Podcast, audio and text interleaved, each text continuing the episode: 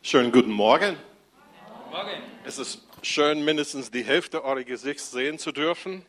Äh, es ist eine Weile, seitdem ich das letzte Mal hier war. Wir waren letztes Jahr im Ausland, acht, achteinhalb Monate in den USA und dann vier Monate in Skandinavien. Und ich glaube, ich habe irgendwann im Herbst 2019 bei euch das letzte Mal gepredigt. Sehr viel ist in der Zwischenzeit geschehen, oder? Das Leben ändert sich, äh, die Welt ändert sich und wir wollen uns nicht nur die Welt in diesen Umständen anpassen, aber wir wollen einfach auch zuhören sein. Herr, was hast du für mich, was hast du für uns als Gemeinde in diese Zeiten? Wie möchtest du Einfluss in und durch uns ausüben, sodass Menschen sie, obwohl sie vielleicht Angst haben, Sorgen machen und so weiter, dass Menschen den Weg zu dir finden. Aber toll, toll bei euch zu sein und äh, obwohl ihr vielleicht nur vielleicht die Hälfte oder ein Drittel von den normalen Anzahl und für die, die zu Hause sind, viel Segen wünschen wir euch auch. Ähm, ich weiß nicht, wie es bei euch bezüglich Träume geht.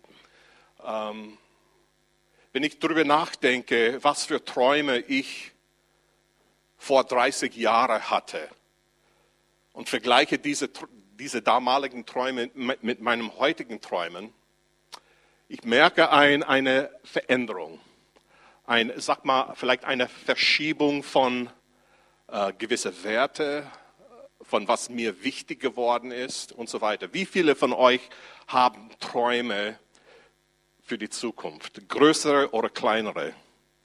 Und die anderen, die die Hände nicht heben, haben das auch sicherlich innerlich, in irgendeiner Form. Wie gesagt, äh, meine Träume haben sich geändert und bezüglich meinem Dienst, ob ihr das glaubt oder nicht, ich komme in einem Alter, wo ich schon über meine Rente denken muss. Unwahrscheinlich. In vier Jahre und drei Monate darf, darf ich, muss nicht, aber darf ich meine Rente beziehen. Ich komme aus den USA und dann darf ich meine Sozialversicherung beziehen und äh, ähm, ich darf allerdings auch weiterarbeiten, soweit der Herr mir und meine Frau Gesundheit gibt. Aber meine Frau und ich, wir haben uns schon Gedanken gemacht, wie geht's dann weiter? Wir sind hauptsächlich in den letzten Jahren hier in Deutschland in Beratertätigkeiten unterwegs gewesen. Und wie geht es dann weiter? Der Herr hat uns schon vor ein paar Jahren aufs Herz gelegt, dass äh, das, was wir hier in Deutschland machen, dass wir das im Ausland bringen sollten, vor allem Skandinavien, weil meine Frau kommt nicht aus den USA, sondern sie kommt aus dem schwedisch sprechenden Teil von Finnland. Okay, so das ist wirklich eine Minderheit dort. Und äh, sie äh, spricht Schwedisch als Muttersprache, so wir haben Kontakt oder Verbindung zu Schweden als auch zu Finnland, wo sie ihre Staatsbürgerschaft hat. Und wir finden irgendwie einen Zug dorthin, nicht nur für die Rente, sondern hauptsächlich Gemeinden dort zu helfen, weil es gibt dort auch einen großen Bedarf. Und wir sind Missionare und das ist auch unser Anliegen, dass der Herr seine Gemeinde überall gesund machen kann. Und es braucht Leute, die beraten, es braucht Leute, die umsetzen und so weiter. Und wir verbrachten eigentlich von September bis Ende des Jahres in Finnland und Schweden, jetzt in 2020. Und äh, mit der Hoffnung, dass Türen sich öffnen würden und dass wir doch Pläne machen könnten, dorthin zu ziehen. Wir dachten, wir haben wirklich Gottes Führung gespürt, aber wir dachten, dass es früher geschehen würde als später, ehrlich gesagt dass wir vielleicht noch ein Jahr oder so hier in Deutschland sein würden und dann ziehen wir weiter. Aber irgendwie am Ende des Jahres kam ich ein bisschen enttäuscht zurück nach Deutschland. Nicht von Deutschland enttäuscht zu sein, sondern von meinen Erwartungen, von meinen Träumen, dass Dinge nicht erfüllt wurden, wie ich mir das vorgestellt habe. Und äh, klar, wir waren sehr glücklich, wieder in Deutschland zu landen endlich mal wieder zu Hause, dort zu sein, wo alle unser Zeug zu finden ist. Wir müssen nicht länger aus einem Koffer leben und so weiter. Es war viel angenehmer. Unsere Gemeinde in Torstedt, sie haben uns auch recht herzlich wieder aufgenommen und willkommen geheißen. Das war schön. Aber ich merkte, am Anfang Januar ging ich in eine Zeit des Reflektions. Herr, was ist mit diesen Erwartungen gewesen, die ich hatte, die wir spürten? Wir waren von einer Veränderung wirklich überzeugt. Ist etwas hier schiefgelaufen. Und im Gebet spürte ich, empfand ich, dass der Herr mir ins Herz reingeflüstert hat, Steve, gar nichts ist schiefgelaufen. Dann war ich noch verwirrter. Und es ging, es, er sprach weiter und sagt, Steve, es geht um meinen Willen und mein Timing. Es geht nicht um dein Dienst oder dein Tun oder deine Vorstellungen von dem, was geschehen sollte ich merkte etwas hier. Der Herr hat mir was gezeigt. Wenn er sein Willen in uns irgendwie erfüllen möchte, unser Leben ist unwahrscheinlich vernetzt und verzahnt mit Leuten um uns. Sei es Familie, sei es Gemeindefamilie, sei es Leute auf dem Arbeitsplatz, auch verzahnt mit Menschen, die Jesus gar nicht kennen. Und obwohl ich vielleicht, vielleicht bin ich noch nicht bereit, auf die nächste Stufe zu gehen, und dann muss der Herr noch an mir arbeiten, aber vielleicht bin ich ready, bin, bin ich bereit, den nächsten Schritt zu setzen, aber vielleicht sind die Umstände noch nicht vorbereitet. Und dann muss ich irgendwie, ich sage es einfach mal so, in eine Abgleichsstelle gestellt werden, gerade für diesen bestimmten Bereich in einer Wartehaltung dort zu sein, bis der Herr Zeit hat, die anderen Puzzleteile zu ordnen, in den Platz reinzubringen. Nun, Abgleichsstelle heißt nicht einfach die Daumen drehen und durchstehen, sondern der Herr kann und möchte immer noch durch mich und dich wirken, sodass wir ein Segen sein können für anderen. Es geht, geht weiter in meine Entwicklung und deine Entwicklung. Es geht schlussendlich darum, dass ich Jesus ähnlicher werde. Und das kann ich in einer Abgleichsstelle tun, das kann ich voll in Tätigkeit erfüllen und begegnen. Das Leben, die Zeit, andere Menschen können richtig auf mich schleifen. Ich habe diese letzte Woche einen Begriff gehört, die ich glaube mit eurem Pastor äh, ins Leben gerufen wurde. Gnadentrainer. Okay? Es gibt viele Dinge im Leben, die uns schleifen, die uns helfen, gnädiger zu werden, gnädiger mit anderen umzugehen. Und inwiefern lassen wir die, diese Dinge, scheinbare, unerwartete Dinge zu in unserem Leben, sodass der Herr uns weiterbringen kann in seinem Plan. Ob es auf einer Abgleichsstelle ist oder voll in Tätigkeit. Das Leben kann manchmal wirklich ein Durcheinander sein, aber ich merke, ich möchte eine gute Zuhörer sein. Ich möchte die Stimme meines Herrn hören. Und ich möchte eine Person sein, der das umsetzt und folgt, was ich höre. Nicht nur etwas wahrnehmen, sondern, hey, gute Idee, Jesus, aber, nee, ich will Dinge umsetzen. Aber was bedeutet das, zu hören? Ich habe drei Bibelstellen für heute ausgesucht, die ich euch vorlesen möchte. Es hat mit dieser in Jesus verwurzelt zu sein zu tun. Das ist eine Reise, worauf ich zurzeit bin. Und ich möchte einfach zuerst beginnen mit dieser Stelle auf in äh, Markus Kapitel 1, Vers 32 bis 39. Und äh, ich lese das zuerst einmal vor. Am Abend nach dem Sonnenuntergang brachte man alle kranken und von Dämonen besessenen Menschen zu Jesus. Vor dem Haus versammelte sich eine große Menschenmenge. Leute aus ganzen Kapernaum waren gekommen. Jesus heilte viele Menschen, die an den verschiedensten Krankheiten litten und befahl viele Dämonen, ihren Opfer zu verlassen. Den Dämonen verbot er zu sprechen, denn sie wussten, wer er war. Ganz früh, es war noch Nacht, ging Jesus alleine oder allein an einem einsamen Ort, um zu beten. Später suchten ihn Simon und die anderen, Als sie ihn gefunden hatten, sagten sie zu ihm, alle fragen nach dir, Jesus.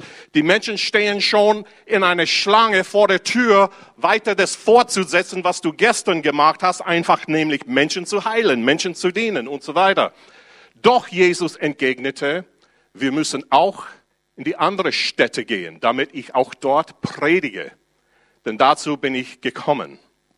Und so zog er durch das ganze Gebiet von Galiläa, predigte in den Synagogen und trieb bei vielen Menschen Dämonen aus. Nun, als ich mit Gemeindeleitungsteams arbeite und Gemeinden arbeite, nutze ich diese Bibelstelle oft einfach Leute nahezubringen, Menschen, die in Gemeinde sind, äh, etwas von Dienst, eine Dienerhaltung und eine Leiterhaltung und zu merken, dass einer nicht besser ist als der andere, weil beide diese Eigenschaften oder beide diese Rollen können wir im Leben von Jesus hier erkennen. In den ersten Abschnitt lesen wir, wie Jesus Menschen gedient hat. Er war für sie da. Er hat Menschen geheilt, Ermutigung in ihr Leben hineingesprochen. Er hat Menschen befreit von alles Mögliche. Er war dienend unterwegs. Das war sein Herz. Aber in die zweite Hälfte lesen wir, wie Jesus nicht nur dienen unterwegs sein wollte, weil er einen Auftrag von seinem Vater hatte, um den Reich Gottes in die damaligen Welt zu predigen, hineinzubringen, einfach zu sagen, hey, Gott ist euch jetzt nahegekommen. Gott hat etwas mit dir vor und er möchte in dein Leben hinein. Er hat was Gutes mit dir vor höre zu, was ich euch zu sagen habe. Er nahm diese leitende Rolle an, einfach Menschen auf eine neue Ebene zu begegnen. Jesus hat gedient, Jesus hat geleitet. Aber was ich hier betonen möchte, ist das, was dazwischen kommt. Nämlich Vers 35. Ganz früh, es war noch Nacht, ging Jesus allein an einem einsamen Ort, um zu beten. Verzeihung, die Blätter kleben. Vorher mit der, mit der Maske kann man die Finger nicht ablecken, aber, aber jetzt geht's besser. Dienen und leiten ist das, was Jesus gerne getan hat. So hat er Menschen berührt. So Dadurch wurde so viele Menschen verwandelt. Und dadurch haben Menschen ihn auch schätzen gelernt und haben sich in ihn verliebt. Das ist ein tolles Bericht. Aber nichts von diesen Ergebnissen wären möglich ohne Vers 35. Dass er eine intime Zeit öfters, regelmäßig, ständig mit seinem himmlischen Vater hatte.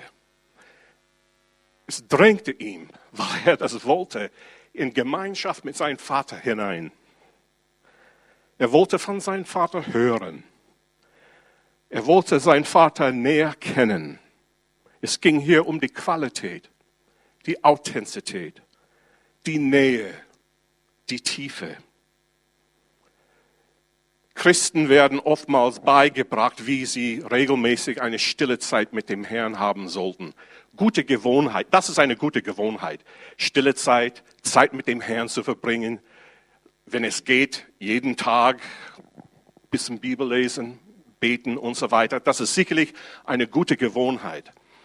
Aber es darf nicht bei einer Gewohnheit bleiben, weil irgendwie merke ich, nicht alle Gewohnheiten erzeugen Leidenschaft in mir. Und wenn es über meinen Herrn geht, ich will das viel eher betrachten als eine Art Rendezvous oder Verabredung. Rendezvous, französisch, klingt romantischer. Aber irgendwie, dass ich eine Begegnung mit meinem Herrn habe, nicht, weil ich einen Tagesordnungspunkt abhacken will, so krass gesagt, tut mir leid, aber dass, dass ich ihn in seiner Nähe sein will, ihn kennen möchte, ihn wahrnehmen möchte.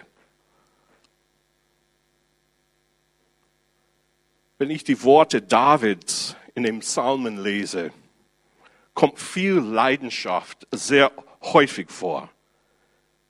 Ist meine Beziehung, ist meine Zeit mit Gott eher von Pflicht oder Verlangen gekennzeichnet? Ich glaube, es steht in einem, Psalm, diese alte Chorus, die wir früher gesungen haben. Wie der Hirsch nach dem Wasser dürstet, sehne ich mich her, sehne ich mich her nach dir. Du allein bist all mein Verlangen und ich will dich alleine anbeten. Eine Herzenshaltung ist das. Ich, ich persönlich reflektiere über meine Beziehung mit meinem himmlischen Vater in der letzten Zeit. Ich will, ich sage ihm, Herr, ich will meinen Umgang mit dir nie bereuen. Ich will nicht eines Tages, Herr, vor dir stehen und sagen, meine Güte, ich hätte meine Beziehung zu dir ernster genommen, ernster nehmen sollen. Es wäre vielleicht, Herr, so viel möglicher, wenn ich einfach dich betrachten hätte als nur jemand, der mir dienen könnte oder mir was geben könnte, sondern vielmehr auf der Freundschaftsebene mit dir unterwegs zu sein. Vielmehr leidenschaftlich dabei zu haben. Ich meine, das ist nicht irgendetwas, was wir mit den Fingern schnipseln können, ins Leben rufen könnten. Aber Herr, ich will dich wertschätzen. Ich will dir nahe sein. Nicht wegen, was du für mich tun kannst, sondern nur, weil du es bist. Ich will dich kennen, Herr. Wisst ihr, wir, wir driften niemals dorthin, wo wir landen wollen. Wenn wir mit Jesus enger in Verbindung sein wollen, braucht es absichtliche Begegnungsmöglichkeiten. Braucht es Absicht auf meiner Seite, dass ich mit ihm sein möchte. Es geschieht einfach nicht zufällig. Ja, vielleicht manchmal kann so etwas der Herr einfach wirkt spontan und segnet mich oder berührt mich und so weiter.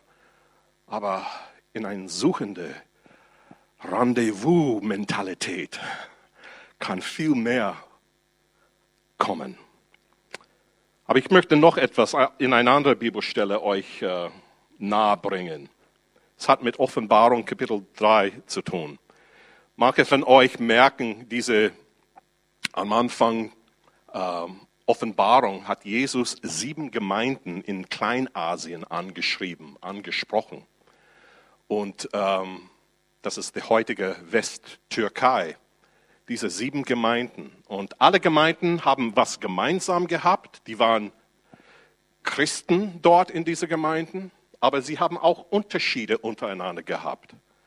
Und diese letzte Gemeinde, die Jesus hier ansprechen, angesprochen hat, die Gemeinde in Laodicea, die Gemeinde war eigentlich von Aussehen her sehr toll unterwegs. Man könnte diese Gemeinde mit einer Gemeinde in unserer westlichen Kultur vergleichen. Sie waren sehr wohlhabend im Vergleich mit den anderen Gemeinden. Es ging äußerlich gut. Sie waren reich schön angekleidet. Scheinbar alle ihre Nöte und Bedürfnisse wurden begegnet. Und dann spricht Jesus zum Schluss diese Aussage an dieser Gemeinde. Er sagt Folgendes in Vers 20. Siehe, ich stehe vor der Tür und klopfe an.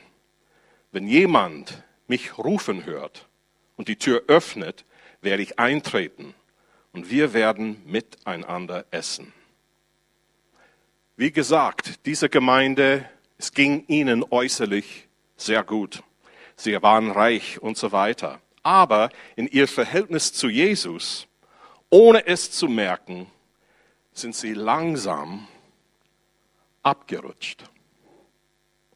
Sie dachten, dass alles gut lief, in Ordnung war, aber ihr Tür ging unbemerkt zu und Jesus war draußen. Stellt euch mal das vor. Das kann zu einer Gemeinde geschehen, wie hier in Laodicea. Das kann auch in uns persönlich geschehen, dass wir so tätig sind und beschäftigt sind mit dem Alltags, auch als Christen, dass wir merken nicht manchmal, wenn vielleicht Jesus auf die andere Seite der Tür steht.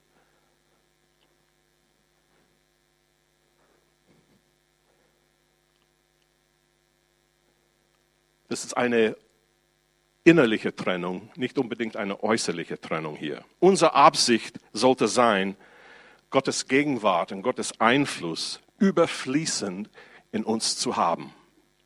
Aber die Frage ist, inwiefern lässt meine gegenwärtige Lebensfokus das zu? Wie fähig bin ich oder wie bereit bin ich, Gottes Absichten für mich, für uns wirklich zuzulassen? Oder gehe ich eher auf ein bisschen Abstand mit dem Herrn?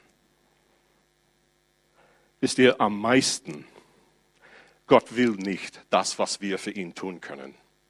Ja, es ist schön, vielleicht sogar wichtig, den Herrn zu dienen.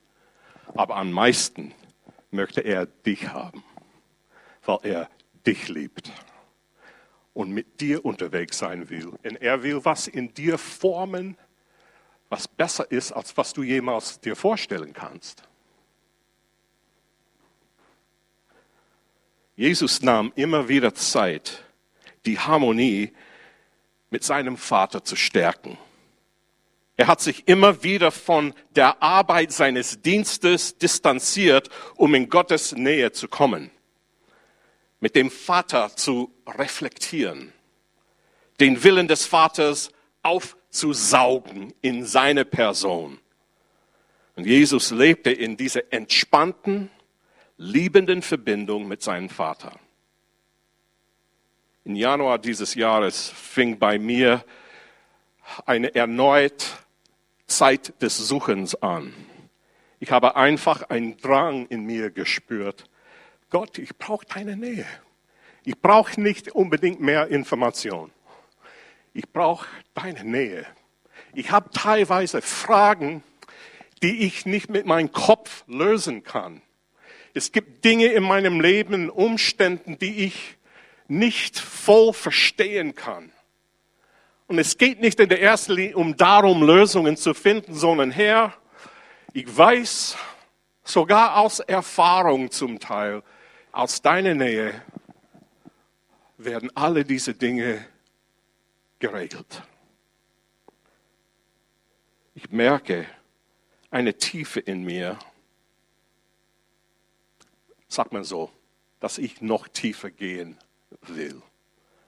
Gott fing an, sanft in meinen Ohren zu flüstern, mir zu sagen, was ihm gefällt, mir Hinweise zu geben auf gewisse Gebetsanliegen, auf gewisse Fragen. Er hat mir auch ins Herz geflüstert, worauf ich achten soll in verschiedene Dinge. Ich, ich regelrecht seit Anfang Januar kriege ich mehr von diesen kleinen Impulse, wie ich wie früher.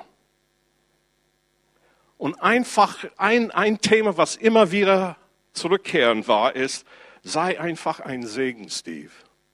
Es geht nicht um dich in der ersten Linie.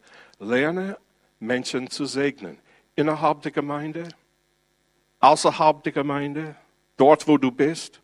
Der Fokus war weg von mir hin zu anderen, sie zu ermutigen, zu segnen, in ihnen investieren, sie zu lieben. Klar, ich fühle mich immer noch am Anfang. bei mir gibt es sicherlich viel Luft nach oben. Aber darum geht es nicht. Ich will im Prozess sein. Ich will auf diesem Weg sein. Dort ist sein Herz. Und er lädt uns ein, mitzumachen. Wie ein Baum an der Quelle. Dieser Baum ohne Mühe wird ernährt und bewässert. Und ohne Mühe kommt Frucht hervor. Ist für mich war es, irgendwie kam es einfacher vor, als was man sich vorstellen würde. Und meine Reise führte mich hierher, zu dieser letzten Bibelstelle. Im Psalm 1, Vers 1 bis 3. In Jesus verwurzelt zu sein. Hauptfokus auf Jesus. Nicht auf die Umstände, nicht auf die Spannungen, der Psalmist David schreibt, glücklich ist der Mensch, der nicht auf den Rat der Gottlosen hört, der sich am Leben der Sünder kein Beispiel nimmt und sich nicht mit Spöttern abgibt. Hier geht's. Volle Freude tut er dem Willen des Herrn und denkt über sein Gesetz Tag und Nacht. Er ist wie ein Baum, der an Flussufer Ufer wurzelt und Jahr für Jahr reiche Frucht trägt. Reiche Frucht trägt. Seine Blätter welken nicht und alles, was er tut, gelingt ihm. Hier handelt es nicht nur um unsere Orientierung und unser Fokus, sondern es handelt auch ums Herz. Was treibt mein Herz? Was treibt mein Wollen? Weil es steht in der, in der Bibel, dass Gott wohnt in uns, sein Geist ist in uns. Und wir reden metaphorisch oder wie auch, wie man das irgendwie beschreiben möchte, immer vom Herz, wenn wir vom Geist, des der Geist Gottes und sein Wirken in uns. David spricht hier von Gottes Gesetz und seinen Willen. Und beide diese Dinge, wenn Jesus gefragt wurde, was ist das Wichtigste im Gesetz, was hat er gesagt? Liebe Gott und liebe die anderen um dich. Ob sie Christen sind, ob sie Jesus Nachfolger sind oder nicht, liebe sie. Liebe sie. Das ist eine Herausforderung. Eine einfache Aussage, aber eine Herausforderung. Die Liebe Gottes in uns wird erkennbar durch die Frucht Gottes in uns, die Frucht des Geistes in uns. Wenn wir am Wachsen sind, wird mehr und mehr diese Frucht, vor allem die Liebe, sichtbar, spürbar, erkennbar in uns sein. Solche Nachfolger Jesu werden mit festen Bäumen verglichen, am Ufer von Gottes Versorgung sein. Solche Nachfolger tragen Frucht, reichlich, Jahr für Jahr. Etwas entsteht aus ihrem Leben. Nachfolger, solche Nachfolger verwelken nicht, auch in schwierigen Umständen sei es auch in Opposition oder Verfolgung oder sonst was. Solche Nachfolger sind effektiv, vor allem im Augen Gottes effektiv. Meine Maßstäbe für Effektivität sind nicht immer gleich mit Gottes Maßstäbe. Er ist viel gnädiger unterwegs und sieht Dinge manchmal auch völlig anders wie wir. Es hat einfach mit unserer Abhängigkeit mit ihm zu tun, mit unserer Nähe zu ihm zu tun. Und ich merke Gottes Wirken in und durch mich in den letzten zwei, drei Monaten, etwas fängt an wieder, wieder zu wachsen. Genau, genauso wie wir das hier im Frühling merken mit den Blumen. Es ist nichts Gewaltiges, aber sein Friede und seine Liebe in mir am Wirken zu erleben, das ist schon was Tolles zu erleben.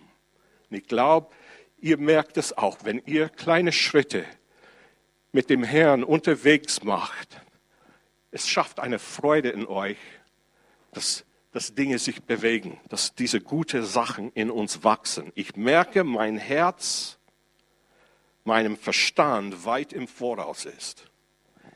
Ich kann manchmal die Worte nicht mit, mein, mit der deutschen Sprache oder der englischen Sprache formulieren, aber ich spüre mein Herz ein Sehnen, ein Verlangen einfach nach ihm.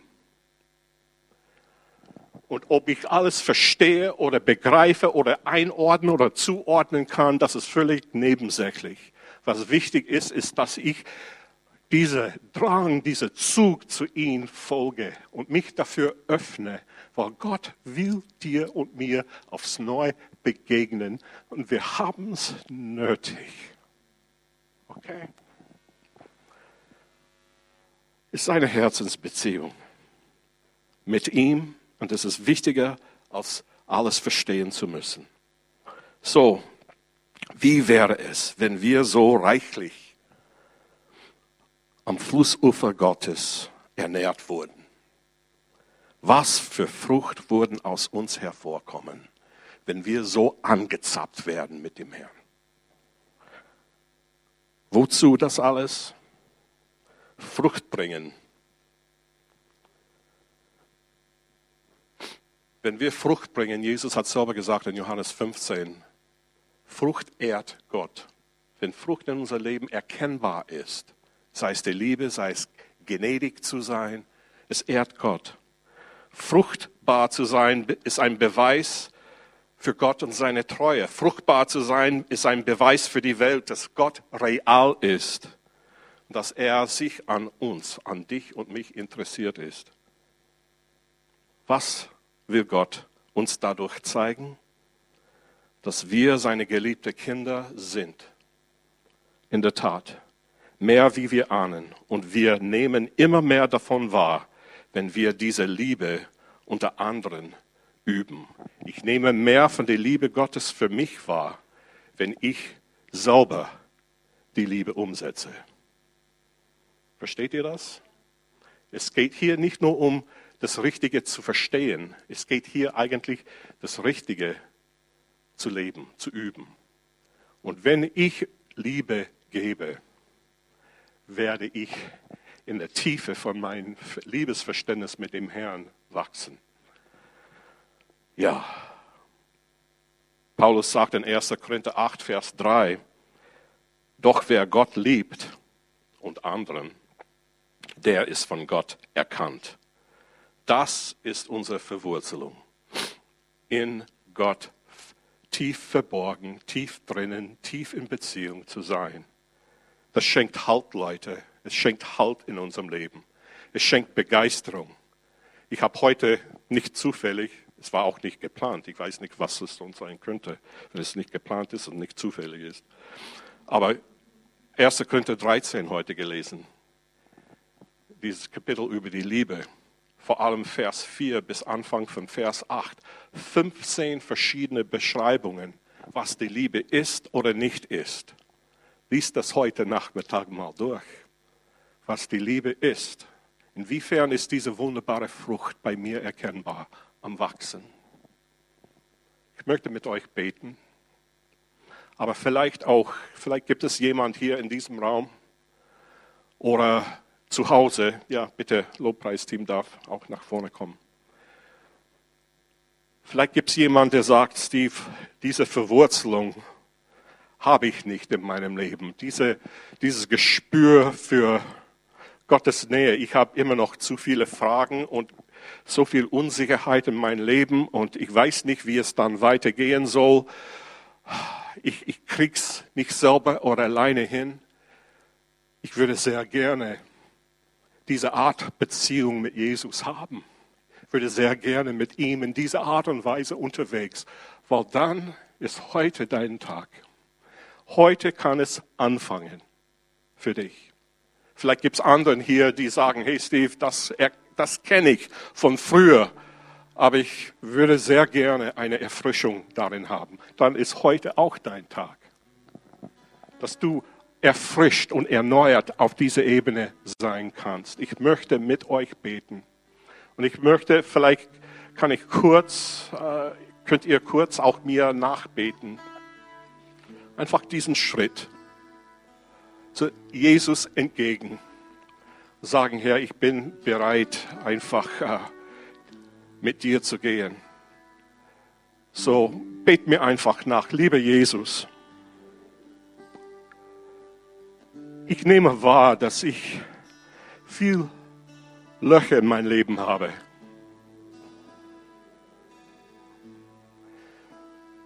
Ich nehme wahr, dass ich Bedarf habe, Herr, um diese Löcher, Löcher zu füllen.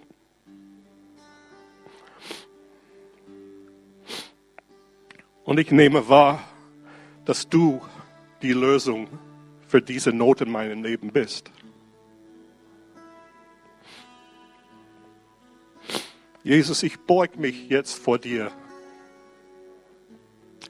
Und ich bitte dich, in mein Leben hineinzukommen. Ich brauche deine Führung. Ich brauche deine Vergebung. Und vor allem brauche ich deine Beziehung, eine Beziehung mit dir. Nimm mich an, Herr. Schenk mir einen neuen Anfang. Ich will mit dir unterwegs sein. Amen. Der Herr segne euch. Suche ihn.